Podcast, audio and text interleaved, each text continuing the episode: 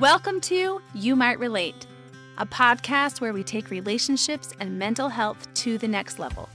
I am Stacy Heaps, a licensed clinical social worker, and I have been practicing therapy for the last 15 years. There are counseling concepts and stories that I am excited to share. When we know better, we do better. Together, let's get to a place of radical acceptance of where we are while improving relationships and tackling life's transitions, one therapy concept and one story at a time. So let's get started to see if you relate. Hello, welcome back. Glad to have you here. I really hope you are making it a good day. You'll notice that my voice is a little more Norah Jones esque. I have a little bit of a cold, but we're going to get through it. I am going to start off today with a story that you've probably heard, but it's just that good. It's the story of the pot roast. So there's a young woman hosting a dinner party for her friends, and she served a delicious pot roast. One of her friends enjoyed it so much that she asked for the recipe, and the young woman wrote it down for her. Upon looking over the recipe, her friend inquired, Why do you cut both ends off the roast before it is prepared and put it in the pan? And the young woman replied, I don't know.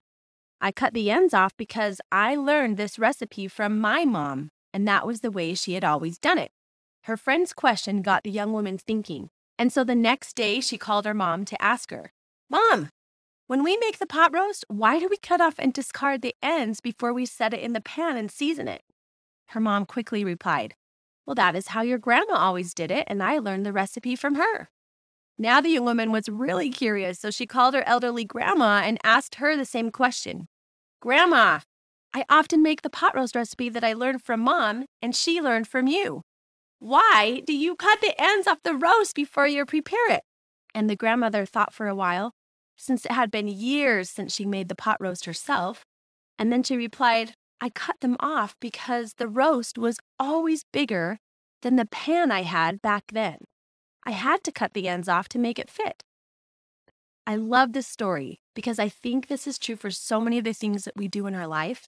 We have been doing them for so long that we rarely stop and question the rationality behind them anymore.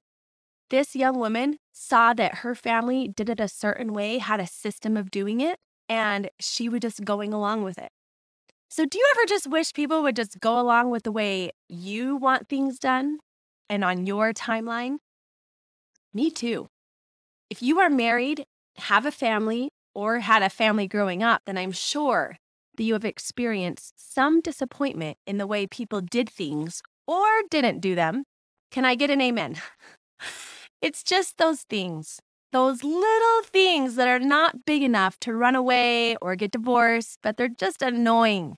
And then as life goes, when we bring up that thing to our loved one, oftentimes we become the annoying one. Then it can turn into a cycle, something like this I bring up my grievance, the other person feels criticized or critiqued, and then I feel misunderstood. And so now both of us go on the defense. There's lots of blame. What were you thinking? This is how I would do it, etc. There is a better way. Sometimes it's just the way we look at it. People are not the problem. It's the way we think about people that is the problem. So, just for a minute, think about an annoyance that you have at home or with a relationship. It could be something like a messy house at the end of the night, or the bills aren't getting paid on time. There's not enough sex in your life. He or she cooks the roast the wrong way. Just choose something. Do you have it? Okay, now just keep that in mind for a minute. The definition of a system is a set of principles or procedures according to which something is done, an organized framework or method. So now think back to that annoying thing that you had in your mind a second ago. What is the system or method that is in place right now for you to have that annoying thing to be done how you would like it to be done? What's the system? And don't say, well, my system is I told them to take care of it. What is the system for having a clean house? What is the system for having the bills paid on time or having sex more? Is that system working for you? If the answer is yes, then yay, celebrate. And if the answer is no, please do not blame the family member or family for not cleaning, or the kid not taking care of the pet, or the spouse or partner for not having the same libido, or cooking the roast the same way that they want their roast cooked. And here's a few reasons for this. When we blame the person, you are not creating connection. When you blame the person, chances are high that it will create defensiveness. And when you blame the person, you are not taking any responsibility for the situation. But don't worry, there is a better way. Blame the system. This way, you'll see that we will be creating connection by coming up with a solution together. All parties can feel heard, and there's no need to feel defensive. And you are owning the problem and being progressive, coming up with a solution. So, here are some examples. Once upon a time, I was a young mom and had three children under the age of five. I was sleep deprived, and it was a chore to come up with dinner every night, let alone make it. I would try to throw something together, but it just was not a priority to me, and it showed. Obviously, this is a gender stereotype that the wife is in charge of dinner and kids while the husband works, but that is the system that we had set up at this time. And since it was, he could have complained about the weird put together meals or that he was having waffles or sandwiches again. However, he is an engineer. This is my husband we're talking about. And he's a problem solver. And he also didn't blame me, he blamed the system we had created. So he initiated creating a different system. So, first, we looked at how our system was operating. We looked at the roadblocks to getting us where we wanted to be, which was having nice meals put together. So, some roadblocks in our way was not knowing what I was going to make each night, just guessing, hoping I had all the ingredients. Please tell me I wasn't the only one. Another one was grocery shopping. I hate going grocery shopping. And then I hated it even more when I had to pack three kids and go to the grocery store. And another roadblock was prepping the meals. It seemed that when it was time to prepare the meal, the littlest one needed to be fed or needed to be cared for. So here's what we came up together our new system. Saturdays, we sit down together and menu plan together. We would look through cookbooks and online recipes, go to our favorites, and we would choose meals that we would want depending on the night that was most appropriate to make it. Because some nights were busier than others, so we choose something super easy on those nights or have a crock pot meal. Anyway, you get the point. So my husband didn't mind going grocery shopping, so he took that on and he'd come home and then we'd prep the meals together while entertaining the kids together. And it was a team effort. And because I knew what I was preparing each night, I knew what was on the menu, we figured out a system that worked for us. There was no blame, no defensiveness, and he took as much responsibility for it as I did. We connected. Another scenario later on in life, when my kids were a little older, was we would look at our dishwasher and see stacks of colored IKEA dishes in the sink. And we'd say, What's the breakdown of our system of getting these dishes done? So we problem solved together, broke down all the pieces, and came up with something super simple. It just needed to be started before we went to bed and emptied first thing in the morning. Then we created a system to have that be done. We've done the same thing with laundry, feeding animals, sex, spending money, nighttime routines for the kids. And I'll go back to the sex one. We will have a standalone episode about that because it deserves it. And that is something on a lot of people's mind. But until we do, what is your system? Is it working? Albert Einstein gets the credit for saying, the definition of insanity is doing the same thing over and over again and expecting a different result. When we say, well, I don't know why you did it this way, I would have done it like this. Of course, you would have done it a different way because your brain, your system is different than the person that you're accusing. So instead, notice that, okay, that's an observation, and I said it in a judgmental tone.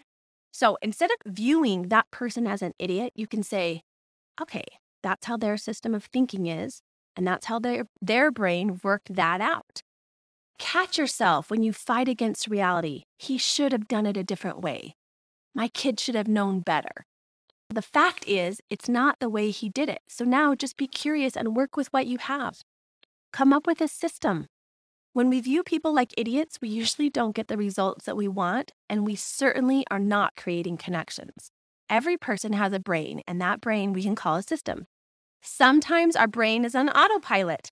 We've got a lot going on, we've got a lot of stimuli coming in. And maybe that's just the way we've always done it.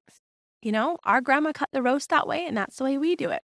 We're just not thinking about it. Why is that so bad? When you blame someone else for not using their brain, listen to this very carefully.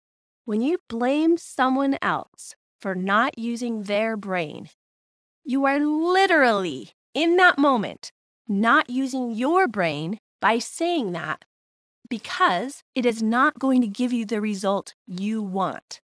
When we were probably five years into our marriage, my husband drove our little red hatchback car 300 miles without checking the oil first, and it burned the engine. So, luckily, I had had my own car troubles before we were married, and I had made some costly mistakes. And we had been through some therapy where we learned how to communicate and love and respect each other. So, instead of calling him an idiot of the century and shaming him and saying, Well, I would have checked the oil first, I knew that I wanted to create connection. So instead, you know, I empathize. I'm so sorry. That is terrible that this happened to you. And let's come up with a system to help us remember to get things checked before long road trips. So I know I hear some of you saying, well, we do have a system and he isn't following the system. So then I say, come back to the collaboration part. Number one, was he or she totally bought into the system? Did you create it and tell him how it needs to be done? Or was it a complete collaboration? Instead of blaming him or her, look at how the system was made. Just like chore charts for kids, the system works for a while and then it needs an upgrade. People grow out of it. Or we thought it was a good idea at the beginning, and then as we get going along, it doesn't seem like such a good idea. And it might need some tweaking or going back to the drawing board or coming up with something else. That's okay. Number two, look at the barriers. Maybe you both agreed upon a system, but you both overlooked barriers to making it work, and it needs to be broken down into more steps. And number three, be flexible. It takes time to build habits and routines. Hardly anything works out perfectly and flawlessly despite our best attempts. Learn to be okay with that. You grow as a person when you respond rather than react. So, in the example of making meals, even though we meal prepped and had everything ready, sometimes something would come up and dinner didn't happen. And so, waffles it is. Be flexible. Sometimes we get so worked up over the small things that we lose the connection, which is the most important thing. And we might even say, well, we had a system and he or she didn't follow through, so it must mean they don't love me or it must mean they don't care, must be that they're selfish. What you are saying at that moment is that you aren't loving yourself enough. You're rejecting yourself in that moment. Love yourself and your spouse or your kids enough by looking at the big picture, being flexible and understanding. And number four, well, you will hear me talk a ton about radical acceptance. I mean, it deserves its own episode. It means that we have the ability to accept situations that are outside of our control without judging them which in turn reduces the suffering that is caused by them. You don't get mad at your two year old for spilling the milk when she tries to pour it. You have radical acceptance that her skill hasn't caught up with her desire to pour the milk perfectly. She just needs more practice. If you are getting mad about it, then we know it's you, not her, that is causing you distress. It's how you're thinking about it. Remember, whenever we say the word should, then we are causing our own distress. He should have done it this way. She shouldn't have done that. That is fighting against reality. Just remove the should from your sentence because you thought you had more control than you do. We have to remember we are not here to control people. We are here to work together to go through hard things, celebrate the good things, and learn as we go. So if something isn't getting done right in your mind, a relationship or routine isn't what you want it to be, take some ownership and look at it like a system, and that you just need to fix the system, not the person, because everyone matters. Everyone has their own system they are working with, their own experiences, their own temperaments, their own personality, their own triggers. You have your brain and they have their brain that they're working with. And the good Lord knows, other people find your system in your brain confusing at times. When we blame the person and not the system, we are powerless and we move into a victim role because we cannot control people. However, when we examine the system, we are accepting things the way they are. Okay, this is how it is. And then we're looking to how to make it better while creating connection. We are not fighting with the people we love, and we are going to feel empowered. It gives you a lot of confidence. You can work things out. When your kids see you examining the system, you will be teaching them problem solving skills, taking ownership and acceptance of what is, communicating how you would like it to be, and treating everyone like they matter. Now, who doesn't want that for their kids? Come on! Those are excellent things to give your kids.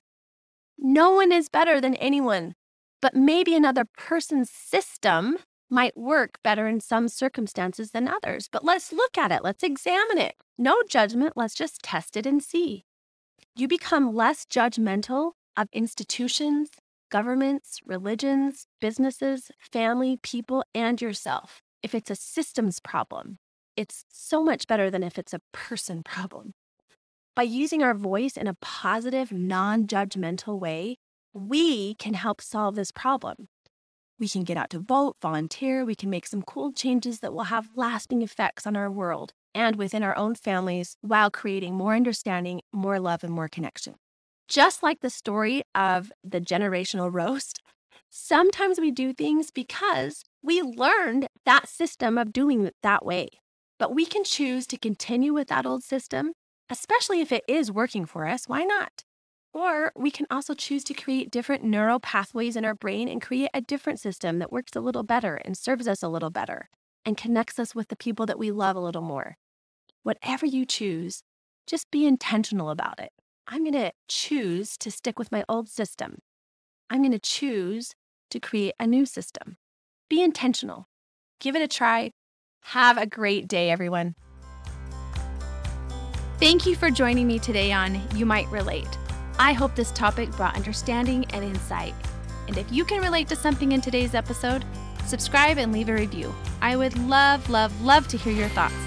Also, you can find me on Facebook and Instagram at You Might Relate Podcast. And be sure to share this episode with your friends. The more understanding we create, the better we are as humans. You are in charge of your day, so go make it a good one. Catch you next time.